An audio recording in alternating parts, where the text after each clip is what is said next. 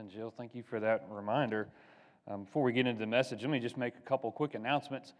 Um, I don't, did he, did Nathan? Okay. We have a new, a new young man here at our church named Nathan Franks who's going to be working with our teenagers. I was hoping he was going to be able to stick around long enough in here. He's probably down in the gym setting up for us. But if you happen to see a, a young guy walking around with me who's about a little taller than me, uh, his name is Nathan. He's our new youth intern. And I'm hoping that next week maybe he can stick around a little bit and get to know some people down here um, in this service. But um, also, I wanted to make this announcement real quick. Some of you have heard us mention this, this program we're doing called Arise to Read. Uh, one of my new responsibilities here at the church is to organize and help us to spearhead new ministry mission opportunities. Um, and one of these things that we're doing is this Arise to Read program. We are partnering with Macon Hall Elementary School, who we learned the other day is the largest elementary school in all of Shelby County. 1,200 kids in their school. And so we are, we are coming in with this, this coaching program where we will be helping second grade students learn to read, helping them make sure they're on track for third grade. And we're doing this as a hopes that we can get ourselves in the door so that we can begin to do more and more ministry in this school and begin to impact that faculty and impact that student body. Because in 1,200 students, there are hundreds and hundreds who need Jesus Christ, without a doubt. And so, if you have been interested in, in, in, volunteering with that, if you saw the announcement and you say, hey, I want to do this, we have a training meeting this Wednesday night that we're going to at Faith Baptist. I'm going to be driving the bus. We're going to be leaving here at 6. But if you want to do that, if you want to go with us and help out with this, be sure to see me after service today. I need to send you a link so you can get registered for that. It's going to be a great opportunity. Like I said, you'll be volunteering one hour a week during the school day and basically going in and sitting with a student and working through some games and some activities to help them to learn to read. It's a tremendous program, and we could really use your help in that. If you have a Bible, if you would, open it up to Deuteronomy chapter 6. We're going to start there this morning, and then we're going to move to several other places today. While you're turning there, let me ask you this. Let's imagine that you um, Let's imagine that you had some particular thing that you did. Maybe you're an athlete. Maybe you're a musician. Maybe uh, you're a mechanic. Whatever it is. Let's imagine that you had that thing that you do and you wanted to learn how to get better at that. How would you do that? How would you grow in what you're doing? I mean, let's take, for instance, let's imagine that we were all um, that, that you knew someone that wanted to be an athlete. They wanted to go pro and hopefully make it to the Super Bowl one day. And they really had talent and they had ability, and you thought, man, maybe they could do it. You know, they, they probably, in order to grow, they probably would have to do several different things, right? They need experience, they need a practice, they need good coaches, they need to learn the rules of the game, right? They would need to learn to watch film and to study the game. They would have to learn to take care of themselves, to eat right, to exercise. Or let's imagine that, uh, that you picked up an instrument and you decided you wanted to learn to play an instrument. Like, for instance, when I was in college, I was, a, I was a music major. I studied trumpet, I played trumpet. In order to get better at what I did, I had to do a lot of different things. I had to make sure I had the right equipment. I had to make sure I took care of that equipment. I had to get the right technique books, and I had to sit in a little practice room at six something in the morning every single day at the University of Memphis and practice, practice, practice, practice, practice. I had to play in multiple groups. I had to take lessons. I had to have people coach me. I had to listen to people who were better than me play so I could think, that's how I need to play. And so on and so forth, we could go. If I wanted to grow, it didn't just magically happen because I woke up one day and found a trumpet in my lap. I had to do things to encourage that growth. This past year, I've been finishing up my doctorate, and the, this whole year, since January of 2016 until now, and still going on, I've been working on one thing, and that is putting together a new family discipleship strategy for us here at Fisherville. And I've been studying, I've been reading, I've been going through scripture, looking at how do we as a church encourage families to raise up the next generation of Christ followers? How do we each encourage our families to grow stronger in the Lord each and every single day. And you know what I found? One of the first realities that I came face to face with was this if we want to go, grow spiritually, it's helpful if we know how to grow spiritually. In other words, how do we grow? Because you see, spiritual growth doesn't just happen by accident. It doesn't just happen because we happen to show up at church on a Sunday morning on a regular basis with a Bible in our lap. We don't just magically become mature believers in Christ. We have to know what to do in following our Lord. It's just like this. Imagine if, if, if you decided, hey, I want to get in shape. Let's say that you wanted to, uh, that you said, hey, I'm going to go exercise, I'm going to go join a gym. You hear people say all the time, well, I went to the gym today. Let's imagine that I went and joined that gym, and let's imagine that I walked in, I have my little key fob to get myself into my 24 hour gym. I walked in the door and I said, Well, I've gone to the gym. I looked around. I never once got on any equipment, never once picked up a weight, never once hopped on a treadmill. I walked in, got a drink out of the water fountain, went and got back in my car, and I said, I went to the gym day one. And let's imagine that I went back and I drove back again. I pulled in, I bloop, bloop, beat myself in the door. I walk in, I look around. I went to the gym, day two. Now, now there wouldn't be much that would take place in my life, right? Except for I'd be paying a bill that would be a waste of money. No, I would have to know to go in the place. I wouldn't have to know how to use the equipment. I would have to actually get on it. And it would actually help too if I had a plan for what I was doing. And so when we know the how of spiritual growth, when we know how we grow, I believe it'll help us to, to encourage growth to happen. And I believe for us as families, it'll help us as parents and as grandparents to create an environment in our homes where growth can happen. Just like a farmer is going to go out and prepare the field, he's going to prepare that soil so that growth can happen when he plants that crop. That you, as a parent, you, as a grandparent, can do things to prepare the soil so that your children and your grandchildren can become strong in their faith.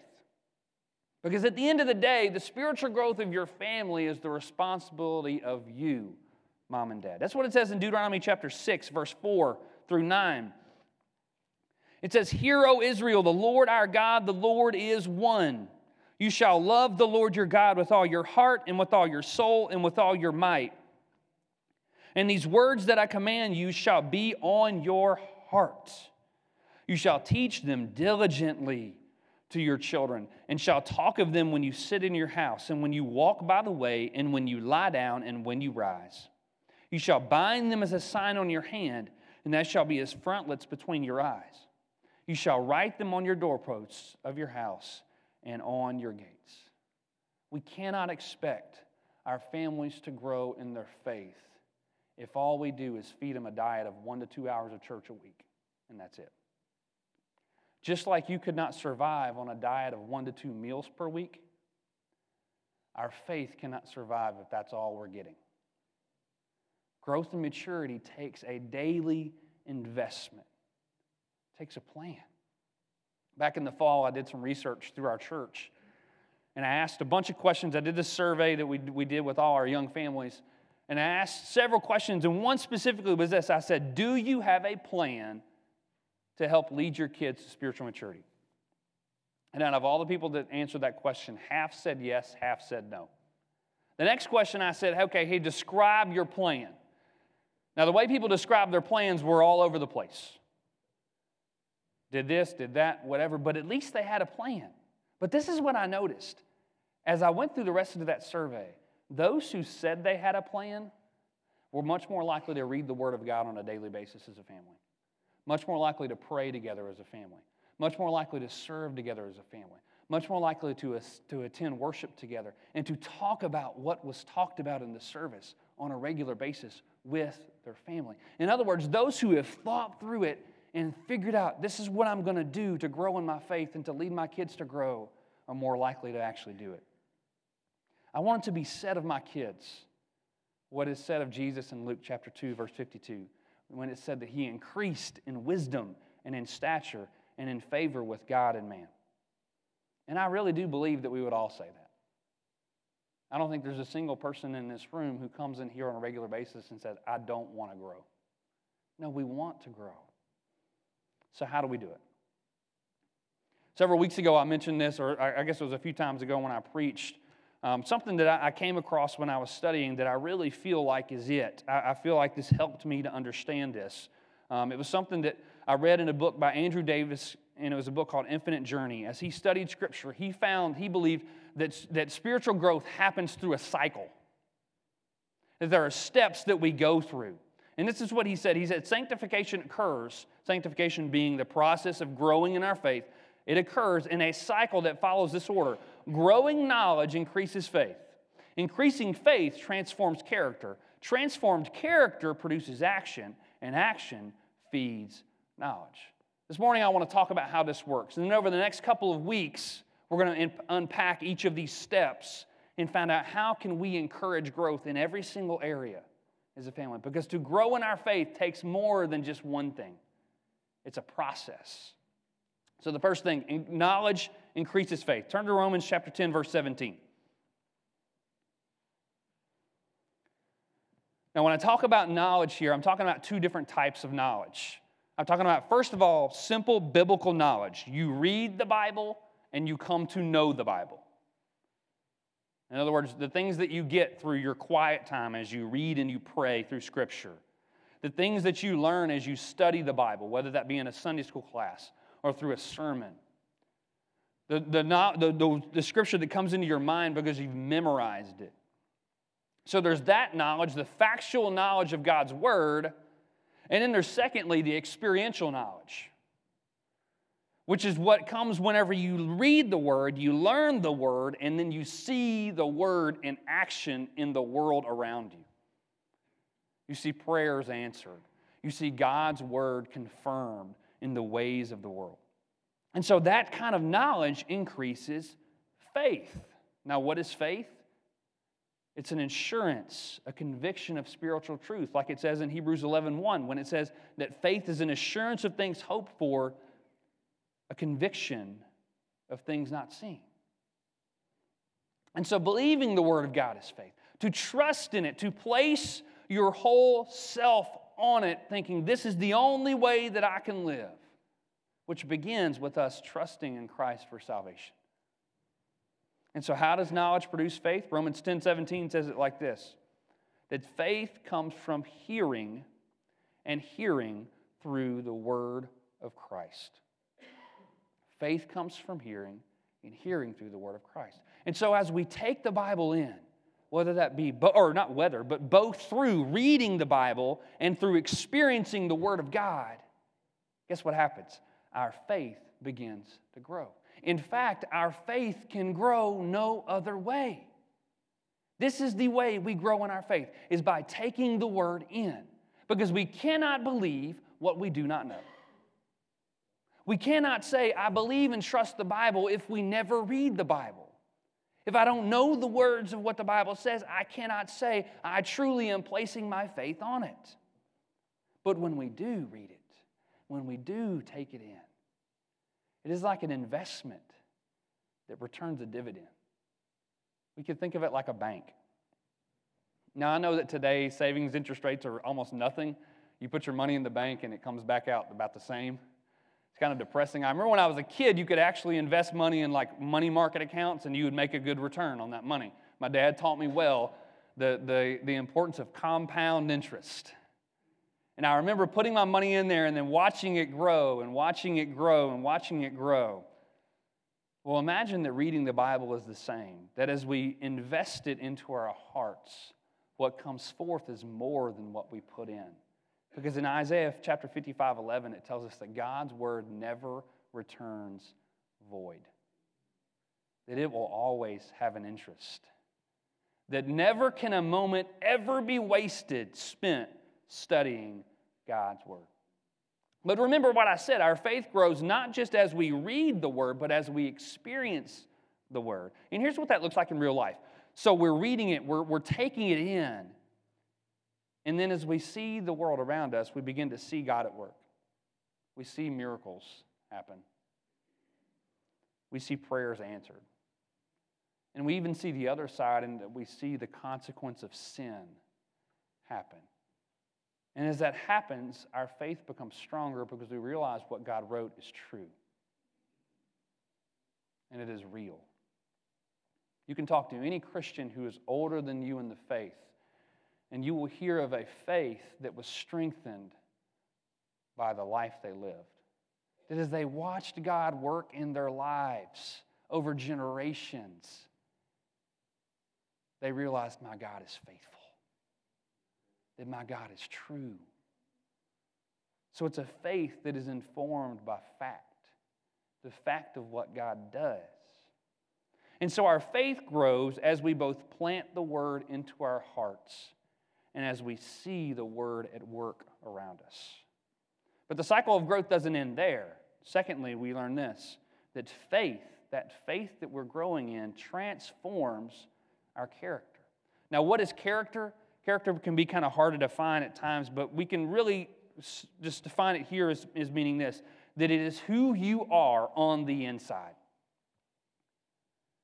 It's the culmination, it's the summation of your internal nature. It's your will, it's your emotions, it's your thoughts, it's your desires, it's your motives. It's what drives you to make the decisions that you do.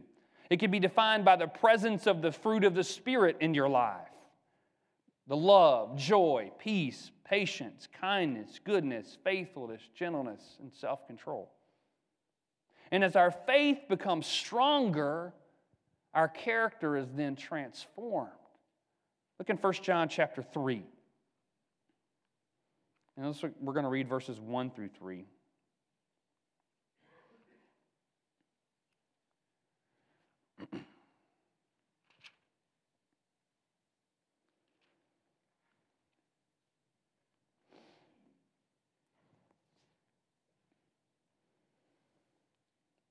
1 John 3, verses 1 through 3, it says this. It says, See what kind of love the Father has given to us, that we should be called children of God, and so we are. The reason why the world does not know us is that it does not know Him. Beloved, we are God's children now, and what we will be has not yet appeared, but we know that when He appears, we shall be like Him because we shall see Him as He is. Now, check out verse 3. And everyone who thus hopes in him, sounds like faith to me, doesn't it? To put our hope in him, purifies himself as he is pure. And so our faith, our hope, begins to purify us. The word purify there is pointing to moral purity. That our faith begins to transform us from the inside. We can see the same thing from the negative perspective in Romans chapter 1, verse 32. Let me just read this verse to you. In Romans 1, Paul is speaking of the evil. He's speaking of the corrupt, the wicked in this world, and he says that though they, the wicked, know God's righteous decree that those who practice such things, the such things there, talking about evil, sinful actions, you could go back a couple verses and read those that those who practice such things deserve to die, they not only do them, but give approval to those who practice them. And so the wicked not only live in wickedness, but they also in their hearts agree with those who do. And they begin to change the name and say that what is evil is now good. That sounds familiar, doesn't it? I think we see that all the time. And why is that so? Because their character is corrupt. But for the ones who believe in Christ, as their hearts begin to, to fully trust in Jesus, there's a transformation that's taking place. And as Paul puts it in Philippians 2 5, we begin to have the mind of Christ. That we begin to see the world as God sees it, to have the love of Jesus, to want the things that Jesus wants. But understand this as well that the Bible does not just assume that character change happens, but instead we are commanded to have the mind of Christ. What Paul says in Philippians 2 have the mind of Christ. And he says the same thing or similar in 2 Corinthians chapter 7 verse 1 when he says that since we have these promises, those things that we can trust in from God, beloved, let us cleanse ourselves from every defilement of body and spirit So the outside and the inside, bringing holiness to completion in the fear of God. Now, I think we could all agree that to believe yet not to change means that we didn't believe at all, right? I mean, let's imagine that I said, hey, I believe that, you know, we should, I should eat healthy and that I should, I should exercise so that my life can be better. But let's imagine that I said I believed that, but I lived on a steady diet of chicken nuggets, chicken McNuggets, and I watched uh, movies all day and all night and sat on the couch and never moved. Now, you would look at me and say, well, your belief did not lead to action. It didn't really lead to transformation, so I bet you really didn't believe that. You see, faith is more than just agreeing with facts. It's to place our trust in something to the point that we begin to live according to those facts. And a belief that doesn't produce change isn't really belief. For instance, if we say that we believe what the Bible says about humility, but keep holding on to arrogance, or if we say that we believe what the Bible says about greed, but we, kept, we keep wanting more and more, or we believe what the Bible says about forgiveness, yet we continue to hold a grudge against someone and refuse to forgive, then I would argue that our belief hasn't really transformed us. And there's something missing. But true faith will result in a heart and a mind that is being transformed. Doesn't always happen overnight, but change will happen. And as our character conforms to Christ, what then comes next is this that character produces action. Jesus said it best in Matthew chapter 12, verse 33. You can flip there.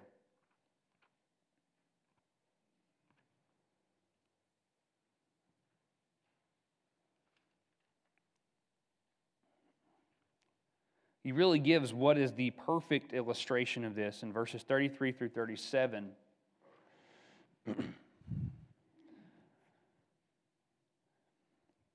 when he says, Either make the tree good and its fruit good, or make the tree bad and its fruit bad, for the tree is known by its fruit. You brood of vipers, how can you speak good when you were evil? For out of the abundance of the heart, the mouth speaks. So there it is. From what comes inside comes action, right? From the abundance of the heart, the mouth speaks. The good person out of the good treasure brings forth good, and the evil person out of his evil treasure brings forth evil. I tell you, on the day of judgment, people will give account to every careless word they speak. For by your words you will be justified, and by your words you will be condemned. And so Jesus gives us the perfect illustration. From the good tree comes healthy fruit. Now, we wouldn't expect a, a young little seedling to produce an abundance of fruit, would we? No, but we would expect to see signs of growth, right? That we would expect to see health in the leaves of that plant. But from a diseased plant, you would see little or no fruit. And from a dead plant, you would see nothing at all. It would just be withered leaves and dead branches. And so Jesus' point was this that as a believer, we will produce spiritual fruit if our faith is true. That what will come from, from our lives will be nothing other than we can't even help it but produce fruit. Now, here in this passage, the fruit is specifically our words. That's what he's talking about here. But fruit is really more than just our words, it's obedience to Christ's commands, it's avoiding temptation, it's carrying out the work of Christ, like sharing the gospel, meeting the needs of others, loving others with the love of Christ. It comes in the form of words and actions and motives and attitudes. And what produces fruit in me is the Spirit of God living through me as I trust in Him and as I allow Him to transform my life. So I do not produce spiritual fruit on my own, but God produces it through me as I turn my life over to Him. Now, for many, this is where the disconnect takes place. Because for many, they say, I believe in Jesus. I believe what the Bible says, but their lives lack fruit. They refuse to obey the word because it may be uncomfortable. There's no compassion for the hurting in their life, no desire to see the lost saved, no love for their brothers and sisters in Christ. But I would say, listen to the words of Jesus in John 15, 8 when he says this that by this my Father is glorified, that you bear much fruit and so prove to be my disciples. I think about the parable of the talents. You remember that parable? The story where, where the, the master had the three servants and he gave each servant a different amount of money. And he said, Look, I'm going to be gone. You do something good with this money. Invest this money, and when I come back, report back to me. Do you remember what happened? There were those two servants who were faithful to the master, and they went out and invested what they had, and they produced fruit. And what happened to those two? Well done, my good and faithful servant. You have been trusted with little, I will give you much. But then there was that one who took that treasure and he hid it. And he did nothing with it. What happened to him? What he had was taken from him, and he was cast out. What is Jesus' point, I believe? That those who believe in Christ will produce fruit that we will not be able to help but produce fruit. God wants us to do something with our faith, not just to sit and to soak, but to stand and to serve and to live in obedience to the word.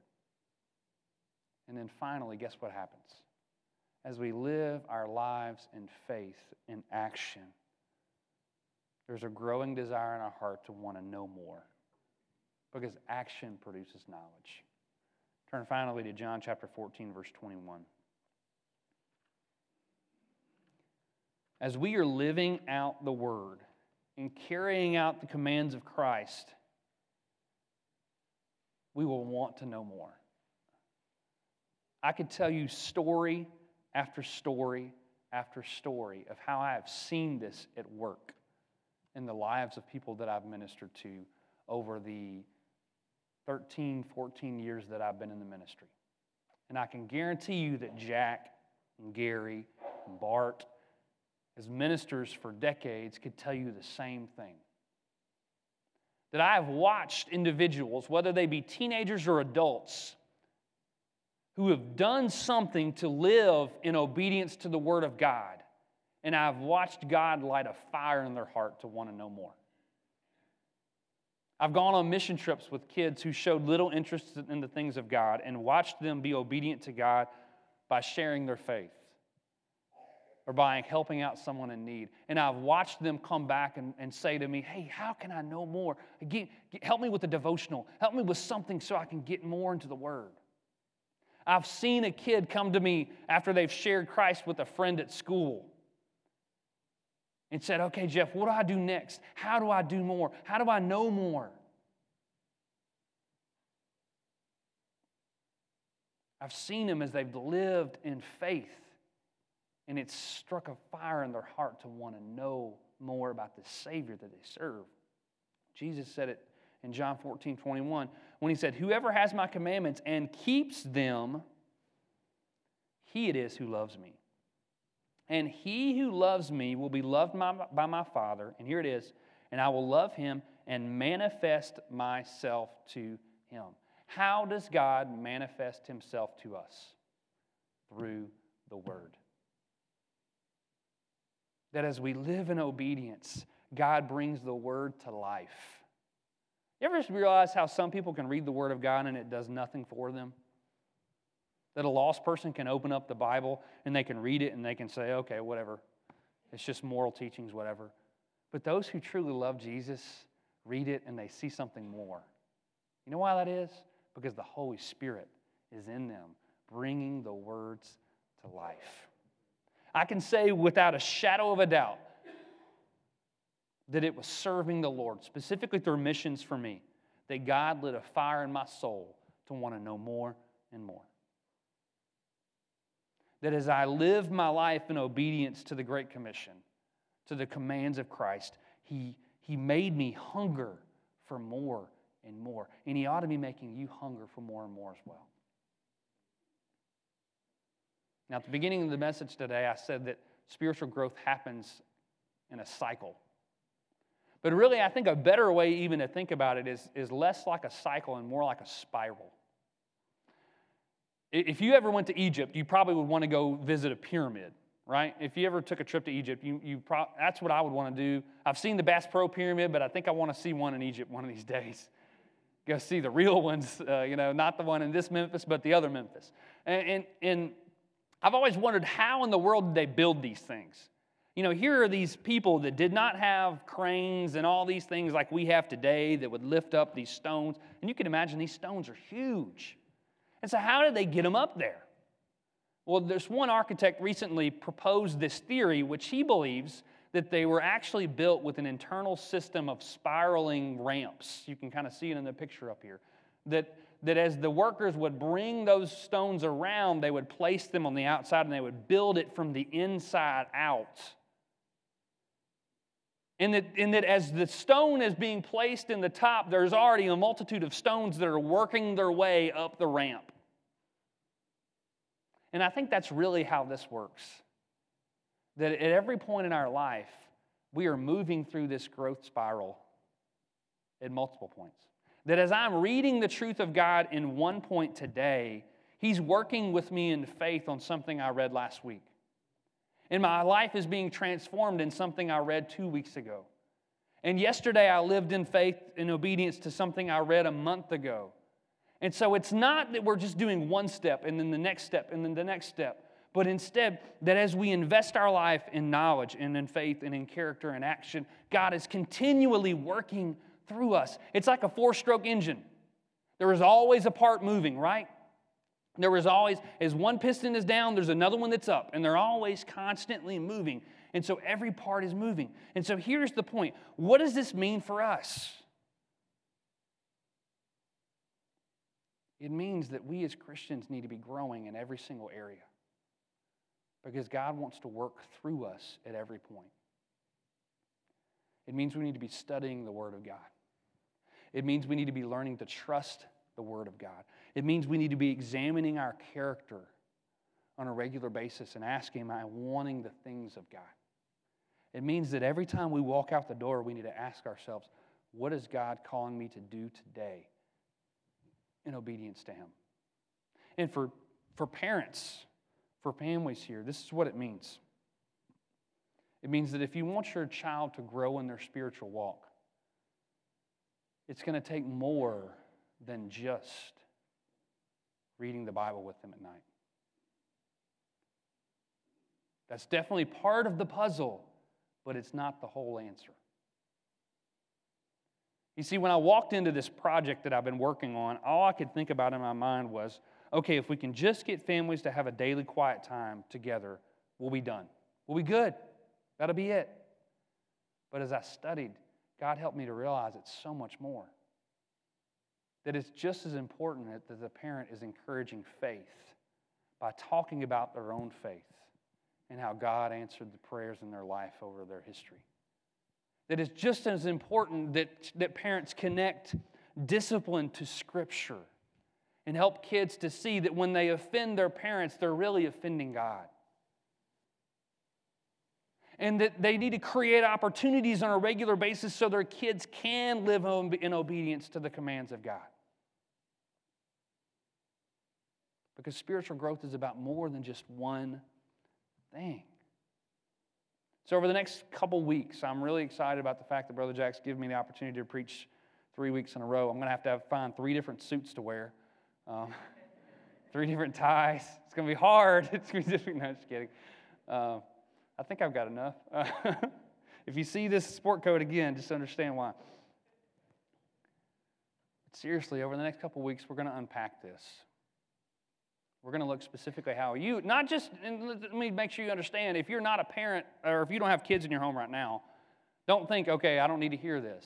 Because all this is just as much true for me as an individual as it is for me as a family. That is, for me as a dad, I need to lead my kids in every one of these areas, just like I need to lead myself in every one of these areas. This morning, as we come to a time of invitation, I want to challenge you in two ways.